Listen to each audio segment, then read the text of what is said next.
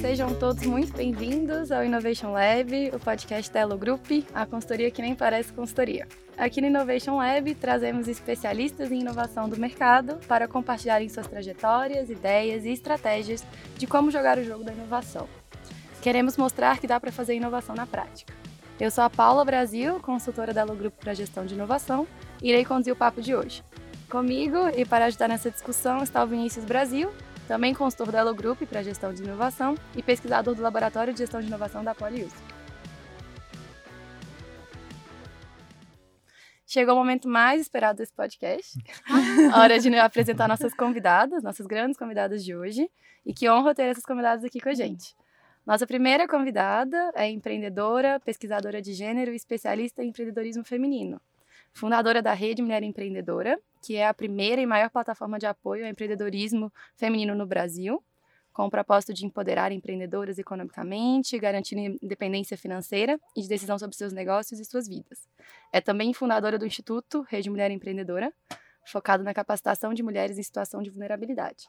É professora do INSPER e faz consultoria para empresas como Itaú, FGV e Goldman Sachs. É considerada uma das 20 mulheres mais poderosas do Brasil pela Forbes, Ana Fontes. Nossa, apresentando assim, uau! Falei que era convidada de peso. Nossa outra grande convidada de hoje é engenheira e mestre pela PoliUSP, também ex-consultora da Elo Group. É. Atua em projetos de gestão, inovação e análise de novos negócios em empresas nacionais e multinacionais. Atua hoje como diretora de operações da Rede Mulher Empreendedora. Uhum. Além disso, atua também sempre em diferentes ONGs e hoje trabalha voluntariamente no endowment do Fundo Patrimonial Amigos da Poli. Uhum. Célia Cano. Ah, obrigada. Maravilhosa. obrigada pelo convite, viu, Boa gente? tarde, sejam muito bem-vindas. Bem Boa tarde, estamos muito felizes. É. A gente queria começar o papo abrindo um pouquinho para vocês, né, uma de cada vez aí, uhum. contarem um pouquinho como é que vocês vieram parar uhum. nesse mundo de inovação. Então vamos lá. Deixa eu começar. Bom, eu sou Ana Fontes. Eu trabalhei no mundo corporativo mais de 25 anos. Se as pessoas fizerem as contas, vai ser difícil, porque vai descobrir minha idade. tá tudo certo, eu falo minha idade sem problema nenhum. É, eu construí uma carreira no mundo corporativo, trabalhei na indústria automotiva, é, sou formada em comunicação, é, publicidade e jornalismo, depois fiz especializações também em gestão de negócio, modelo de negócios, e aí construí essa carreira nesse ambiente, cuidando de áreas de marketing, atendimento a clientes e relacionamento. Em 2007 eu pedi para sair do mundo corporativo, sou mãe de duas filhas, de duas uhum. meninas, tem uma pitadinha de motivação aí nessa, nessa essas duas meninas. E aí eu comecei a empreender em 2008. Foi o, eu abri meu primeiro negócio. É, eu falo que eu cometi todas as insanidades possíveis nesse primeiro negócio, porque a gente sai do mundo corporativo e vai empreender e acha que tá tudo certo, que é simples, mas não é. é você se joga do penhasco, não sabe o que tem embaixo e tá tudo certo. E aí eu comecei a empreender. Nesse primeiro negócio as coisas não deram muito certo. Fiz sociedade com com amigos que acabaram não funcionando. E aí, desse primeiro negócio, foi que eu percebi que, como eu, várias outras mulheres também estavam empreendendo. Uhum. E como eu também não tinha um ambiente para trocar ideia, para ter apoio e para falar sobre as diferenças, né? E o, o, jeito de tocar negócios que homens e mulheres têm diferenças. Uhum. Foi a partir dessa, dessa percepção, num programa de capacitação que eu participei da GV, que se chama 10 mil mulheres, que eu vi que, como eu, também outras mulheres estavam precisando de ajuda. Foi aí que eu criei a Rede Mulher Empreendedora. Foi, não era um negócio, era muito mais um insight, um movimento, uhum. alguma coisa que eu fazia para ajudar outras mulheres que também estavam empreendendo. E a rede foi crescendo de forma muito orgânica, não foi nada estruturado, organizado. E aí, seis meses depois, eu já tinha 100 mil seguidores, Nossa. né, seguidoras, que diariamente trocavam informação. E eu fazia a rede à noite de final de semana, porque eu, não, eu tinha outro negócio que pagava as contas. E aí, quando eu me vi, assim, com esse movimento de mulheres crescente, né, a gente começou a marcar encontros e as mulheres começaram a ir num volume bem maior do que eu imaginava. Aí que eu percebi que, como eu, também essas mulheres estavam precisando de ajuda e Sim. precisavam ter é, uma luz, né? Que eu falo, alguém ali junto com elas mostrando qual era o caminho. A rede se transformou no negócio que a gente tem hoje, é um negócio social, né? além da rede, tem o próprio instituto. A rede tem hoje mais de 550 mil mulheres no Brasil inteiro. A gente apoia essas mulheres que têm micro e pequenos negócios para empreender. E assim, é isso. Estou bem feliz de estar aqui hoje com vocês e contar um pouquinho desse ambiente empreendedor, né? Desse todas essas conexões que a gente consegue fazer hoje para ajudar essas mulheres. Obrigado. Muito bacana.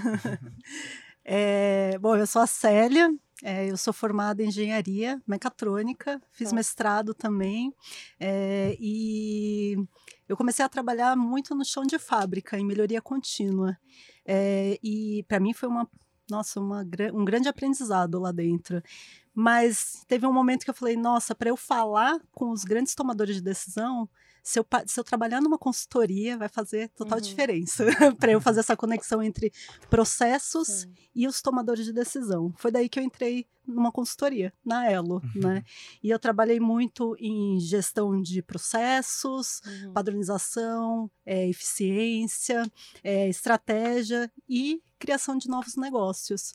Acho que um dos projetos que mais assim eh, mais me, me encantaram foi um projeto que a gente fez para analisar novos negócios de uma multinacional. Uhum. Só que uma coisa que eu sempre ficava refletindo é que eu queria direcionar um pouco mais o que eu fazia, mas olhando para um impacto social. Uhum. Foi daí que eu repensei um pouco e aí eu fiz uma migração para a rede Mulher Empreendedora. Foi quando eu encontrei a Ana Fiquei super feliz. e a gente, eu percebi que eu conseguia as mesmas competências que eu eh, exercia na consultoria, eu conseguiria trabalhar com impacto social, trabalhando com grandes empresas que quisessem fazer uma transformação na sociedade, com foco numa causa que eu já amava, que era mulheres, né? Incrível. Enfim, mas vamos falar mais. Fico bem Muito feliz. Acho que a gente pode ver que tem vários É. caminhos que levam a Isso. gente a entrar no mundo de inovação, né? Não tem uma Sim. receita de bolo, assim. Cada um vai criando a sua jornada aí no meio, né? Mas, Ana, quando você... Eu até vi um TED que você falou, né? Sobre sua trajetória. E aí você fala que você tem quase que uma lista de tudo que deu errado dentro da sua trajetória. É, eu queria que você contasse pra gente um pouquinho, assim, dentro dessa trajetória de fundar, né? A Rede Mulher Uhum. Empreendedora, o Instituto e as suas, os seus outros negócios da época, né? É, o que que, né, o que que deu de errado e quais são as dicas que você dá, né, para quem tá querendo criar alguma coisa nesse caminho, assim? Acho muito bacana porque assim, as pessoas têm muita dificuldade de falar sobre erros. Uhum. Há alguns anos atrás, o, o Sebrae até pediu para gente para escolher vários empreendedores para eles contarem o que tinham dado errado nos negócios. E eu fiz o projeto piloto e aí passaram alguns meses, o Sebrae não voltou para falar como é que ia ser divulgado. Aí eles voltaram e me contaram que, na verdade, só eu aceitei falar dos erros e os outros empreendedores na época não aceitaram. E eu acho assim uma bobagem, porque eu acho que falar do que a gente fez de errado é muito importante, porque isso é um processo de Uhum. aprendizado, né? Assim, eu cometi muitos erros mesmo nesse primeiro negócio. O fato de você estar num ambiente corporativo, o ambiente corporativo tem coisas muito legais, Uhum. não, não dá para desprezar, mas tem coisas que te protegem. E essa proteção para o ambiente empreendedor acaba que não é muito positiva. Então, quando você tem, eu gosto de exemplificar, quando você tem que contratar alguém, você chama o departamento de RH. Uhum. Quando você está com uma, uma questão relacionada a marketing, a vendas, você chama alguém de marketing e vendas. E quando você empreende, você tem essas mesmas dúvidas, mas você tem que olhar para você, né? Você tem que Ma- Manda entender. o contrato pro jurídico. Mano, eu acho isso maravilhoso. É, é muito maravilhoso isso. Muitas empresas no começo da rede falavam assim: ai, manda o seu contrato pro departamento, manda o contrato pro seu departamento jurídico. Aí eu ficava assim: como é que eu respondo que eu não tenho departamento jurídico? Sou eu. Sou eu, jurídico, sou eu a pessoa Eu do café, marketing. eu sou o marketing, eu sou a recepcionista, porque no começo é tudo muito Uhum. assim, quando você está começando. E eu acho que falta um pouco, assim, né, dessa questão de educação empreendedora pra gente, né, para nós brasileiros, de aceitar um pouco mais essa, essa fase do erro, né? O mundo corporativo, ele te leva muito para você fazer tudo certo e não errar. E o ambiente do empreendedorismo é exatamente o oposto. É nas falhas e nos erros que você percebe o que, que você pode fazer melhor.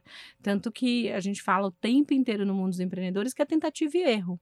Né? No mundo das grandes corporações, não tem tentativa e erro. Você faz de tudo, todos os 1.400 PowerPoints para poder as coisas darem certo, e não necessariamente, porque na verdade o que você tem que fazer é testar. Né? Fazer o, o famoso MVP. Então, acho que foi um processo de aprendizado. Eu digo que foi o meu melhor MBA, apesar uhum. de eu ter uhum. feito uhum. outras especializações, foi o meu melhor MBA. Hoje eu me considero, depois de 12 anos como empreendedora, eu me considero uma pessoa muito, mas muito melhor do uhum. que quando eu entrei. Eu consigo entender os desafios. E eu brinco também que quando eu saí do mundo corporativo, eu achava que eu ganhava muito mal e trabalhava muito, né? E assim, hoje, como empreendedora, eu olho para lá e falo, meu, eles me pagavam muito bem e eu trabalhava muito como era, como era confortável. Era tudo confortável. Você tinha tudo assim meio planejado, é. né? E também assim, eu brinco que no final do ano o mundo se divide em quem recebe 13 terceiro e quem paga 13 terceiro, né? Eu sou do time dos que pagam 13 terceiro. Então assim, a gente precisa muito trabalhar. A gente tem um ecossistema empreendedor uhum. ainda muito jovem. A gente tem um caminho ainda para esse ecossistema empreendedor. Acho que a gente tem muita coisa para aprender. O que eu acho é que, que todo mundo tem que olhar para esse ambiente como sendo um ambiente de possibilidades. Uhum. Né? Eu acho que essa é a diferença. Olhar para esse ambiente como possibilidades e olhar e falar muito sobre as coisas que a gente errou. Né? Eu acho que esse é um desafio para a gente falar para os empreendedores. Legal. É um ponto que me chama atenção, assim, que eu acho que a gente explora pouco. Uhum.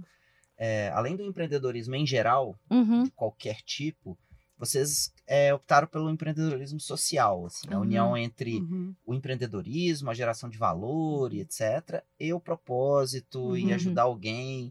E às vezes as pessoas não ligam, né, que você pode usar uma causa que, que é, enfim, é peculiar, que, que você uhum. gosta, para também empreender e juntar o útil ao agradável, no sentido, vou ajudar alguém, vou contribuir com algo que eu gosto e também uhum. vou viver disso. Sim. E, enfim, gerar emprego, valor e etc.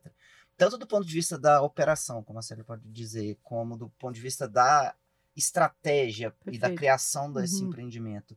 Quais, quais, são as principais diferenças que vocês enxergam entre um empreendimento comum, desde uma padaria ou uma uhum. fábrica de automóveis, para um um empreendimento social, assim, do ponto de vista de quem faz. Perfeito. Quer falar, dona Célia? Eu acho que é, essa coisa do propósito de quando você empreende, é, você vê muito mais que o lucro, né? Uhum. E você entende que esse impacto social depois ele se reverte em lucro também, porque uma mulher quando ela está empreendendo e ela dá certo, ela vai gerar novos empregos. Uhum. E ela Sim. muitas vezes ela acaba pelo perfil até das pesquisas que a gente tem feito, ela acaba contratando mulheres. Uhum. Então, é, e isso reverte para uma sociedade mais sustentável, né? Então, eu acho que cada vez mais não vai ter mais uma diferença entre empreender e empreendedorismo social. Legal. Porque no final é a mesma coisa, né? Sim. É, ainda é muito novo o é. conceito é. para as pessoas, mas é exatamente isso. Não vai ter mais aquela empresa que não olha para o social e as empresas que olham para o social. Hoje ainda tem essa divisão. É. Mas a tendência é que o caminho seja um só. Nenhum consumidor olha hoje para uma grande corporação, uma grande marca e fala assim: puxa vida, o que, que será que ele está fazendo para melhorar o mundo? O que, que será que essa empresa está fazendo para gerar impacto na sociedade, né? Porque é possível você fazer as duas coisas, uhum. entre gerar impacto, né, e ganhar dinheiro, dá para fazer as duas coisas. Eu ainda acho que a gente, as pessoas têm uhum. dificuldade uhum. de entender isso. Uhum. Quando a uhum. gente fala que a gente tem uma ONG, as pessoas acham que uma ONG, uma OSC, que é um conceito conceito mais moderno, né, que é uma organização da sociedade civil, as pessoas acham que a gente não pode ganhar dinheiro, porque uhum. na verdade é uma organização social. E quando você fala, né, no lado grande corporação, que a gente precisa ganhar dinheiro para poder a gente gerar mais impacto social, essa é uma coisa que a gente uhum. tem que trabalhar mais, essa questão desse conceito, deixar mais claro para as pessoas, porque como a Célia falou, é absolutamente perfeito, não precisa e não deve existir essa divisão. Não Sim. é uma escolha, né? Não, não é, é necessariamente escolha. uma escolha. Não é um feature que você põe uhum, lá, não é alguma sim. coisa que você vai falar assim, ah, eu quero ser uma empresa social e tique, sabe? É. Não é isso. Você tem que, na verdade, sim. assim, olhar para isso como sendo uma condição. Não existe aquela divisão, ai, mundo corporativo, mundo das sim. ONGs, a sociedade, a gente está todo mundo muito junto e misturado. O que a gente tem que entender é o papel de cada um. É, tem, um, tem uma questão muito da, é, da cultura de. Até uma cultura de doação do Brasil, uhum. que o brasileiro ele acredita que filosof, é, filantropia ele tem muito a ver com você dar dinheiro e você perder o dinheiro, uhum. né? Mas é, eu, eu acho que cada vez mais a própria população vai pressionar as grandes empresas e grandes executivos a fazerem mais pela sociedade, Sim. né? Acho que isso é até um movimento que a gente uhum. vem vendo, né? Até uhum. quando a gente uhum. pensa em capitalismo consciente, uhum. certificação Sem B. Dúvida. Até ali esses dias, que vai ser no futuro a gente vai olhar para trás e pensar um uhum. absurdo uma empresa não gerar benefício para a sociedade, né? Isso seria, vai ser um absurdo no futuro. Então, é. acho que essa é, né, é um conceito super em voga que é a tendência. Sem dúvida, sem dúvida.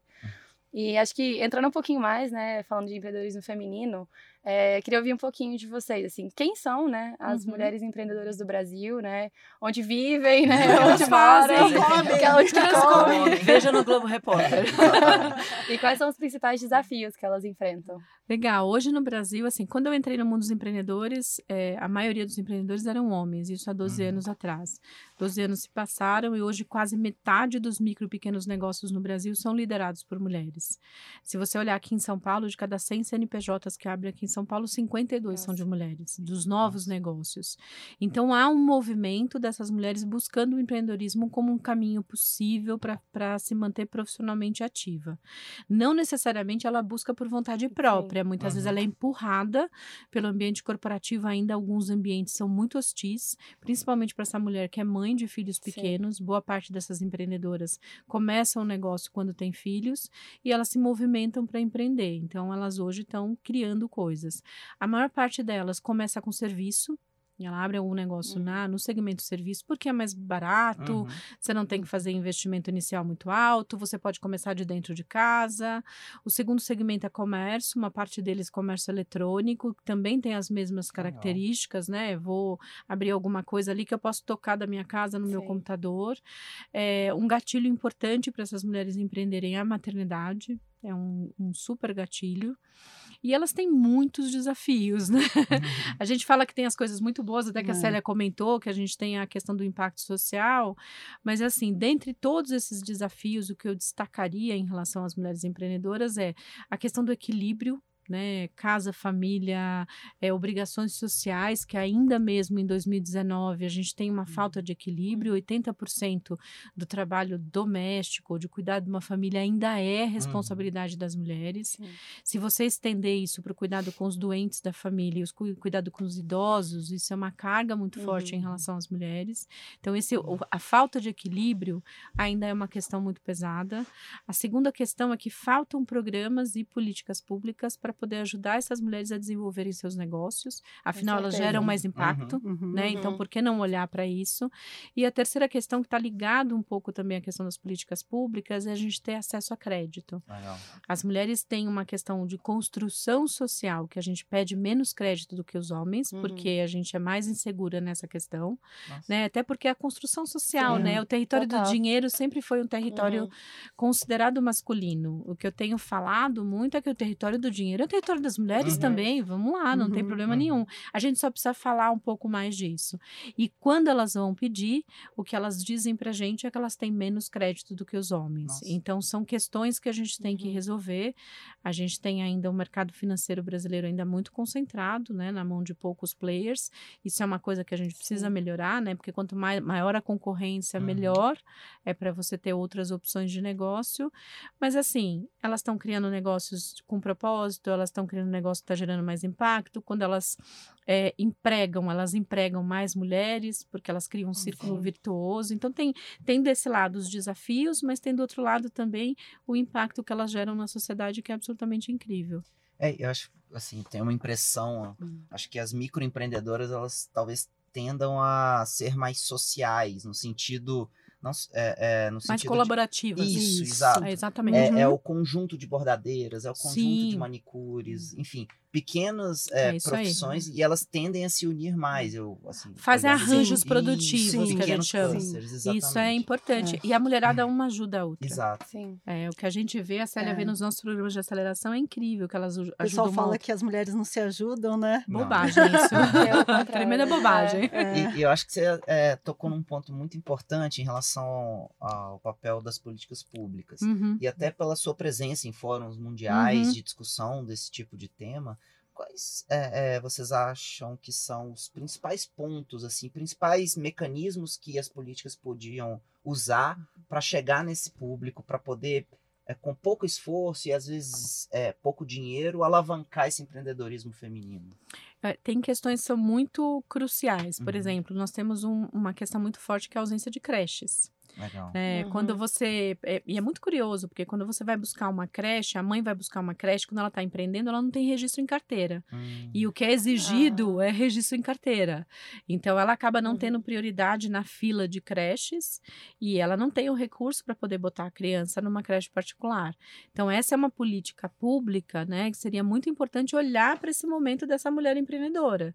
Então, e é algo simples, né? Ah, é, uhum. é simples construir creche? Não. Uhum. Mas é para você fazer parcerias público-privadas, claro. né? Uhum. Colocou, pegar escolas de bairro e conseguir com que o governo crie uma, uma política para ajudar a aproximar essas mulheres, porque para poder dedicar tempo ao negócio, para o negócio dela dar certo, ela ganha flexibilidade, porque ela está perto do filho, mas ela precisa também dedicar tempo ao negócio. Então, essa é uma coisa que é bem importante.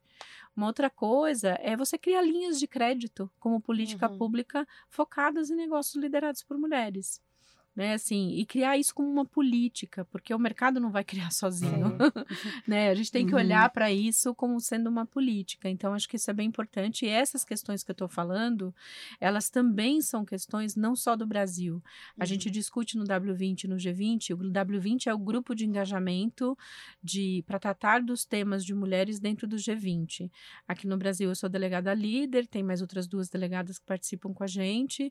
E assim, a gente discute exatamente essas questões questões que tem aqui relacionadas ao Brasil nos outros países, com proporções diferentes, mas a gente discute as mesmas questões. Então, ter política de crédito inclusiva. E uma outra questão é dar acesso ao mercado. Nos Estados Unidos tem uma política pública que recomenda uhum. fortemente que as grandes corporações comprem de negócios liderados uhum. por mulheres, de pequenos negócios liderados por mulheres. Isso seria incrível. Nossa. A gente está fazendo um é. movimento, é. a Célia pode uhum. falar mais no, do RME Conecta, mas isso é uma, um movimento que a gente está fazendo como instituição, mas poderia ser uma política pública, Não tem sabe? só os Estados Unidos, né? Tem também a Inglaterra, Exato. que eles têm uma política, quando você vai fazer um projeto de infraestrutura, um percentual tem que ser destinado a projetos para gênero ou sociais. É. Que bacana. É, vê, não tem pequenos... como separar, né? Exato. É. E, uhum. e, eu acho que são pequenos uhum. mecanismos assim, porque quando a gente fala em política pública, uhum. sempre tem, ainda mais na situação do Brasil, ah, é custo, vai, a gente vai ter que gastar. Uhum. E não necessariamente, às vezes não, é direcionar sim. um dinheiro que já é gasto para locais uhum. diferentes, com pequenos pequenos ajustes de legislação e assim por diante. Com alocação, né? E uhum. a alocação que gera, neste caso, tem não é uma palavra que a gente está falando.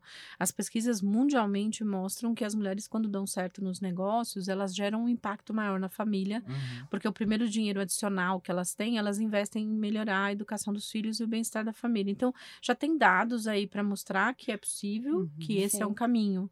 E aí, assim, é só de verdade ter boa vontade, Exato. olhar para isso como sendo algo uhum. fundamental para melhorar a sociedade, né? Inclusive, eu vi um estudo, é, não hum. lembro onde, que as, quem recebe o Bolsa Família é a mulher da, da casa. Sim, e é. isso tem um impacto imenso em redução de violência é, contra a mulher, em aumento da educação dos filhos, porque a mulher ela tem uma preocupação Sim. com a família, com uhum. o gasto desse dinheiro em casa e educação e saúde dos filhos muito maior que os homens. Então ela, uhum. a mulher jamais vai deixar de dar o dinheiro, sei lá, para o filho comer para gastar com álcool, alguma Exatamente. outra coisa. Você até fala numa palestra Exato. sua, né? Ana, também, Sim, assim, a mulher isso. não vai comprar roupa, não vai... Não vai comprar roupa, não. Ela vai investir na, na, na família. Os programas Exato. sociais, como Minha Casa Minha Vida, Bolsa Família, todos eles têm a mulher como sendo a beneficiária. Uhum. Porque é menos comum a gente vê ex-mãe e é mais comum a gente os maridos quando separam, né, os companheiros, eles normalmente formam uma outra família e aquela família que ficou, ela fica meio que abandonada. Então uhum. por isso que os programas sociais colocam sempre como beneficiária a, a mãe, porque é ela que vai dar continuidade, né? E no Brasil você tem 40% dos negócios, das mulheres que lideram negócio sustentam a família com o negócio. Nossa. Isso é um dado super assim importante. Então tem uma diferença, né, é, né, Célia? A gente foi no encontro da ONU Mulheres semana passada. A ONU eles dividem 17 objetivos de desenvolvimento sustentáveis, né? E a Adriana Carvalho estava falando assim que no final, se você investe no 5, que é a ODS da, da igualdade, você no final está investindo em vários outros. Uhum. Porque, por uhum. exemplo, é, saneamento básico. Quando você pensa em saneamento básico, a Adriana, a Adriana deu esse exemplo, né? Você pensa na mulher segurando um balde na cabeça com uma criança do lado. No final, ela é uma grande é, tomadora de decisão, né? Então, você acaba assim, é, o investimento na casa é a mulher que faz isso. E eu, eu queria até fazer um, um, um adendo aqui que, por exemplo, o Yunus, né, que tem aquele Grameen Bank, que é o banco de microcrédito. Hum. Eu fui visitar ele faz dois anos atrás e quando eu fui para lá eu pensei assim, nossa, eu vou aprender sobre negócio social, né, modelo de negócio social, tal. Quando eu cheguei lá, eu levei uma porrada na cara porque eu, eu aprendi que eu estava indo lá para aprender sobre empreendedorismo feminino. Por quê? Hum, é, o Yunus, o banco dele hoje tem uma regra que 100% do crédito é dado somente a mulheres. E que essa incrível. mulher ela tem que tomar o crédito com o ponto que ela vai empreender porque é um país que tem uma cultura muçulmana, enfim, tem várias questões Castas. ali que Nossa. faz as mulheres elas terem muito menos direito na sociedade. E ele percebeu que quando ele dá crédito para as mulheres, as mulheres devolviam 100% do dinheiro e também elas investiam dentro da casa para educação dos filhos, para moradia, saneamento básico. Então, assim, para mim ele foi uma grande inspiração, até pela escolha de trabalhar na Rede Mulher Empreendedora, porque no final a mulher é uma grande tomadora de decisão na sociedade. Exato. Né? Eu acho que ao, ao uhum. empoderar essas mulheres via empreendedorismo, via uhum. crédito, via uhum. programa social Sim. para a mulher, você está é. deslocando o centro de poder da família é. para a mulher. É Sim. isso aí. Então acaba que essa mulher ela se sente mais poderosa, é, ela, ela é capaz de resistir a algum tipo de abuso, enfim. Você cria o é, ela tem um, né? Um, voz muito mais forte Quantos dentro da casos, família né, da que a gente não ouve é, das mulheres? A gente fala que na rede a gente trabalha a questão da independência financeira, seja hum. através do empreendedorismo ou através da geração de renda, porque isso tira as mulheres do círculo vicioso de violência. Porque uhum. normalmente tem uma dependência emocional no círculo de violência, não é só uma dependência financeira, mas a maioria dos casos são dependência financeira. Então a gente tem inúmeros casos na rede, milhares, em que as mulheres falam assim: ah, o meu negócio negócio deu certo agora, eu consigo sair dessa relação abusiva, desse é. casamento abusivo, porque eu consigo me sustentar. Porque quando ela consegue se sustentar, ela não depende nem daquela, daquele companheiro abusivo, violento, e nem depende muitas vezes da família, porque às vezes a família acaba culpando a Sim. mulher pela situação de violência. E aí a gente tem um, um, cenário triste no Brasil, porque nós somos os primeiros no ranking de vários itens uhum. de violência. Sim. De violência doméstica, de estupro, nós, nós também estamos no, nos primeiros lugares no ranking de feminicídio. Sim. Então, por isso que, eu, que a uhum. gente reforça muito na rede a importância da geração de Com renda, certeza. porque isso afasta essa mulher dessas relações abusivas e ela consegue proteger os filhos. Aí você protege também, também. a próxima geração. Sim. Né? é incrível. É. Muito bacana. é, a gente poderia falar horas dessa Seria uma delícia. um prazer, mas aí acho que a gente falou um pouquinho, né, de quem uhum. são essas empreendedoras, né, é, sobre o que está acontecendo nas políticas públicas e acho que entender um pouquinho também e o meio corporativo, uhum. né? Como é que ele se vê nesse jogo aí de empreendedorismo feminino? Como é que eu uhum. tenho uma empresa mais diversa? Como é que eu, como empresa, incentivo né, o empreendedorismo uhum. feminino no Brasil?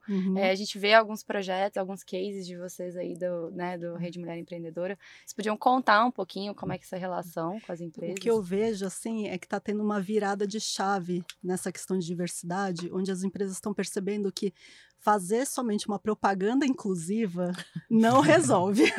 Graças a Deus já estão percebendo Deus, isso. No dia das mães. É, não é um greenwashing, né, que eles faziam, né? Então muitas, empre muitas empresas estão vendo a mulher como uma oportunidade de um novo mercado é, consumista. A mulher, ela é a grande tomadora de decisão é, na compra de muitos produtos. Tanto quando você vai é, nas, nas agências de publicidade, você vê muito, muito um trabalho muito focado porque para a mulher, porque no final ela é a grande tomadora, né?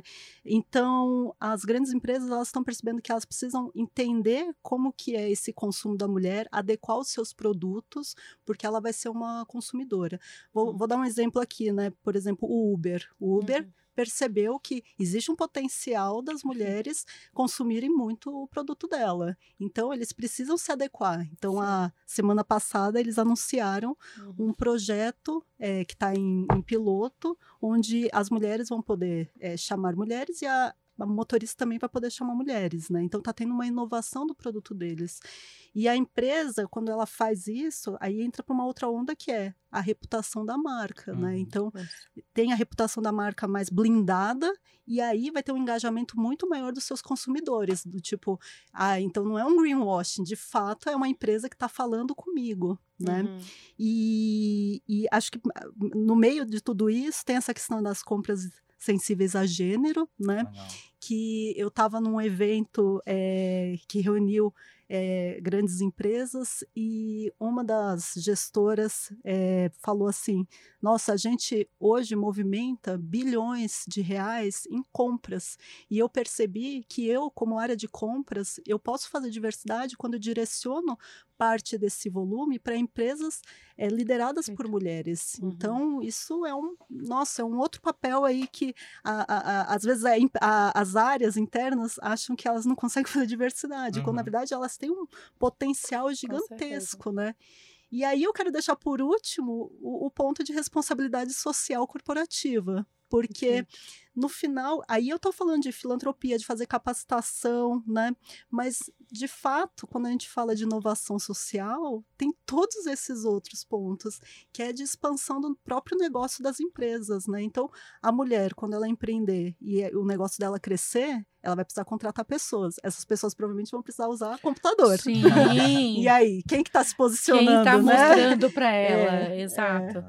A gente, eu não acho que vai haver uma divisão, como a gente comentou, é, as empresas de cinco, seis anos para cá estão olhando muito para esses projetos. Tem, a rede tem sido muito demandada, uhum. ou para criar projetos no entorno das, das empresas, como por exemplo a gente faz para a Braskem, uhum. para Ultragás uhum. e para outras empresas, capacitando as comunidades que estão à volta para capacitando essas mulheres para geração de renda, ou projetos gigantescos como a gente está fazendo com o Google, que é um programa que chama Ela Pode, onde a uhum. gente criou uma metodologia, a rede criou uhum. todo o projeto, a metodologia e a, o Google Google é o nosso principal parceiro, fez uma doação financeira através uhum. do braço social deles. Eles fizeram uma doação de um milhão de dólares para o Instituto da Rede, para que a gente pegasse essa metodologia e expandisse para o Brasil inteiro. Uhum. E aí, quando você vê uma empresa de tecnologia querendo investir né, num projeto que não uhum. necessariamente é só tecnologia e que está focando em mulheres, e principalmente mulheres da região norte e nordeste,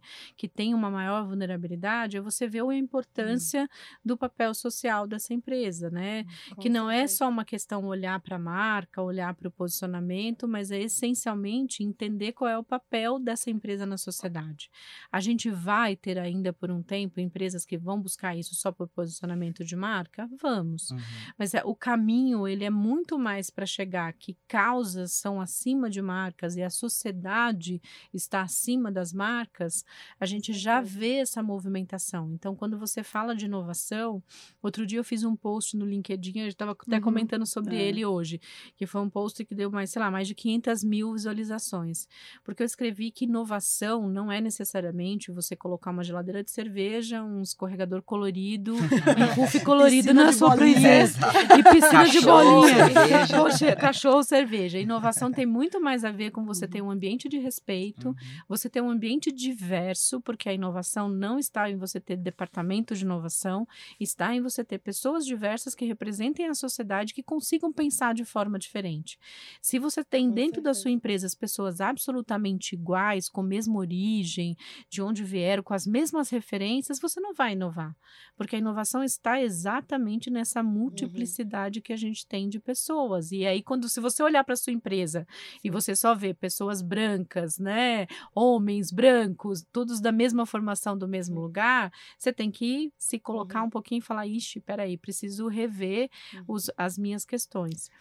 Acho que você até colocou um ponto muito interessante aí, Ana, que acho que muitas empresas até têm, dificuldade de se tornar mais diversas, né? A gente uhum. escuta dos nossos clientes, ah, mas como é que eu faço para ter mais mulheres que trabalham na minha área de tecnologia? Né? Como é que eu me posiciono para eu atrair diversidade? Eu, eu acho, que... perfeito. Assim, tem um exemplo que eu vou dar, que coincidente é um exemplo do Google, mas eu acho que ele vale para todas as empresas. Eles também tinham dificuldade de contratar estagiários de origens mais simples, de regiões mais simples, e eles queriam contratar pessoas negras, mas eles não conseguiam. E aí eles avaliaram e eles viram que uma das principais barreiras era a língua porque uma das grandes exigências é que falasse inglês fluente. Aí eles falaram, peraí, nós precisamos mudar essa história. Uhum. Se eu uhum. quero ter mais gente, eu também tenho que flexibilizar algumas uhum. coisas. Uhum. E aí eles tiraram a exigência da língua, mas eles não só tiraram, eles fizeram um processo para também as pessoas que entrassem se sentissem parte.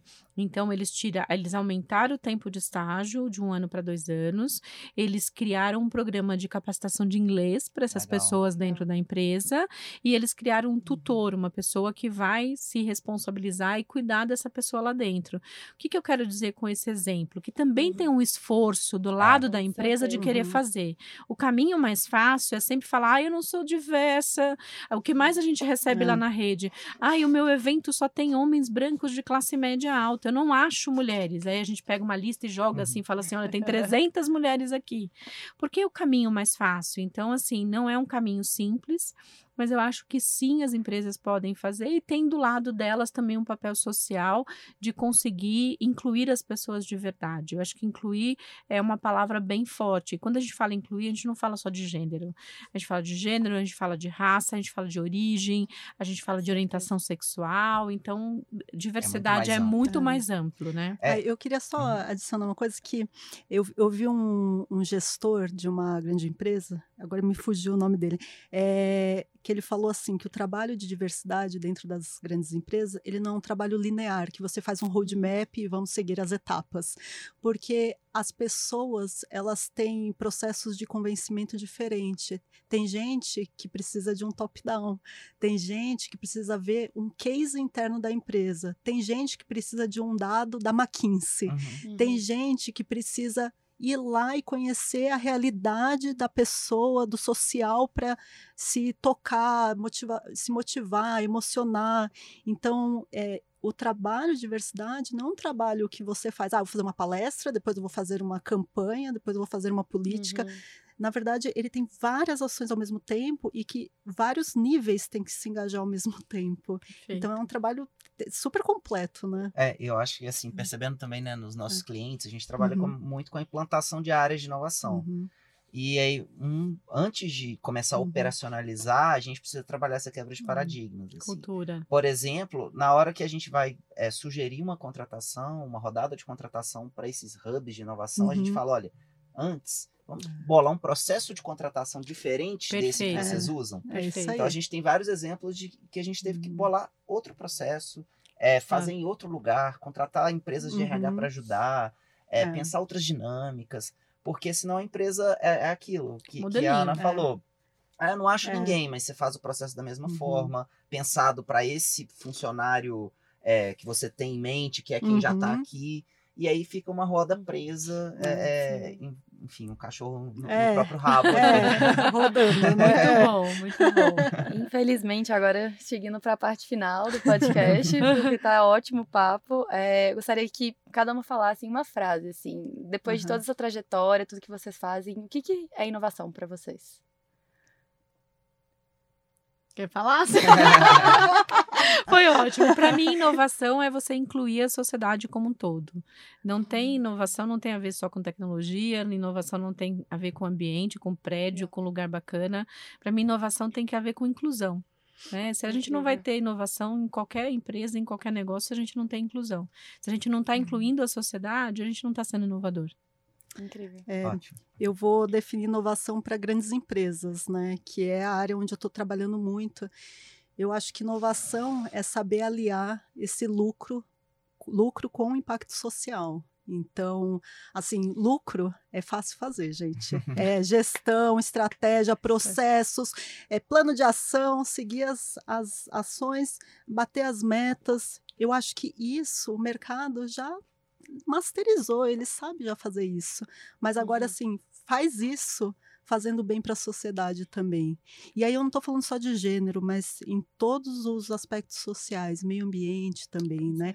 E, e levando a questão social para os processos core, não uhum. só para caixinha ali, suporte do meio ambiente. De, eu faço um monte de coisa errada isso. aqui, mas eu crio uma área de responsabilidade é, social que limpa a minha consciência. E, é isso aí. É, acho que teve um projeto que eu fiz que foi um projeto que abriu muito meus olhos, onde eu estudei esses relatórios de sustentabilidade e as empresas faziam até então, isso faz cinco anos, elas faziam dois relatórios, um relatório para os investidores e um relatório de sustentabilidade. E a primeira empresa que estava fazendo um único relatório era a Natura. Quando eu li o relatório, uhum. eu falei, nossa, faz total sentido, porque você, na verdade, quem compra, no final, é também impactado pelas suas ações se você não estiver pensando nelas uhum. negativamente, né? Então, é, é muito é. simbólico, né? Você ter dois relatórios. Assim. Pois é. Um aqui eu penso é. no lucro e aqui eu penso no social. Ué, então, porque tem você tem duas faces, né? É. O que acontece? Você vira lá. Né? Muito bom, gente. Muito bom. E Célia, é, você podia indicar para os nossos ouvintes aqui, né? Algum material que você acha que seria muito bacana para alguém querer mergulhar nesse mundo de inovação, uma referência, seja um livro, um TED Talk, qualquer coisa. Assim. É engraçado, porque eu fiquei pensando nisso é, que acho que muita gente acaba recomendando ah, o livro Lean In, da, uhum. da Sandberg é, e outros livros referência, mas eu ia indicar, na verdade, pessoas que são interessantes Legal. seguir. Legal. Que ótimo. são pessoas que me fizeram furar a minha bolha, sabe? Então, por exemplo, a Maite Schneider, da Transempregos, é uma pessoa, eu acho que todo mundo deveria conhecer o trabalho dela com mulheres trans. É, Camila Chute, da Mastertech, que está trabalhando em tecnologia, Iana Chan, que também trabalha uhum. na programaria, é, Adriana Barbosa, da Feira Preta. também, todas. mais? Só gente bacanésima. É. Não, mas eu sou dessas é. também. Eu sigo muito de Jamila Ribeiro, porque eu acho que tem posicionamentos incríveis. Sim. A Joyce Bert, que fala sobre empoderamento como deve ser. Um pouco de Juliana Borges, que fala sobre uhum. encarceramento, né? A questão da, da do modelo carcerário que a gente tem no Brasil hoje. Nossa, Enfim, me veio a Elisandra Cerqueira, a Elisandra Cerqueira. Da, do Bistrô Mãos de Maria de Paraisópolis, a Renata Alves, que é da Quebrada Produções. Maravilhosa. Nossa, assim, eu acho que formar, eu é. acho que é, isso é uma coisa bem importante que a senhora está colocando. Para você formar consciência, hum. você tem que ouvir vários lados. A gente vive numa sociedade de poucos diálogos, então eu acho que assim, a gente tem que estabelecer mais pontes e menos, que essa é uma frase do Bo Bola, o DJ Bola, que é um cara incrível, uhum. que está fazendo uma transformação maravilhosa. Ele fala assim: eu quero menos pontes que salvam e mais pontos que conectam. Você uhum. não precisa ir lá na, na periferia uhum. e falar, ah, eu sou maravilhoso, incrível, vou transformar a sua vida. Não. Ali tem muita potência. Uhum. Ali tem muita gente uhum. fazendo coisa incrível, que é inovadora, Sim. que a gente vai aprender. Então, acho que é Com isso: é certeza. conexão, é colaboração, a gente trabalhar mais junto. Incrível. Legal. E aí, pra gente fechar, Ana, queria que você desse um recado especial para as mulheres que estão ouvindo. Pode podcast. Ai, que delícia! Assim, eu acho que vão, vão, né? Busquem o seu propósito, buscar o que, o que elas imaginam que faça sentido para a vida. É, não, não é não liguem, mas não olhem para a sociedade, porque a gente é muito julgada, infelizmente, o tempo inteiro. As mulheres são julgadas por qualquer condição. E eu acho que, acima de tudo, a gente trabalhar mais junto, a gente estar mais junto. É, essa coisa da irmandade feminina uhum. é extremamente uhum. importante para a gente. Se sentir parte de alguma coisa é muito importante. Então, o que eu falo falo para as mulheres é se juntem, criem micro-redes locais, apoios locais, a gente juntas, né? Assim, ninguém solta a mão de ninguém, vamos, vamos em frente. Incrível. e conheçam é. a Rede Mulher Empreendedora. Exatamente, entra lá, Rede Mulher Empreendedora, vem fazer parte. Tá certo. Incrível, muito obrigada. Obrigada. Obrigada. Muito obrigado, viu, gente? Um prazer. Muito Adoramos. Obrigada, gente. Até a próxima. Que bom. Pessoal, chegamos ao fim do episódio de hoje. Esperamos que vocês tenham gostado. Não se esqueçam de compartilhar e nos acompanhar nas redes sociais: Facebook, LinkedIn Hello Group e no Instagram, o Jeito Hello Group. Muito obrigada e até o próximo episódio de Innovation Lab. Muito obrigado e até a próxima.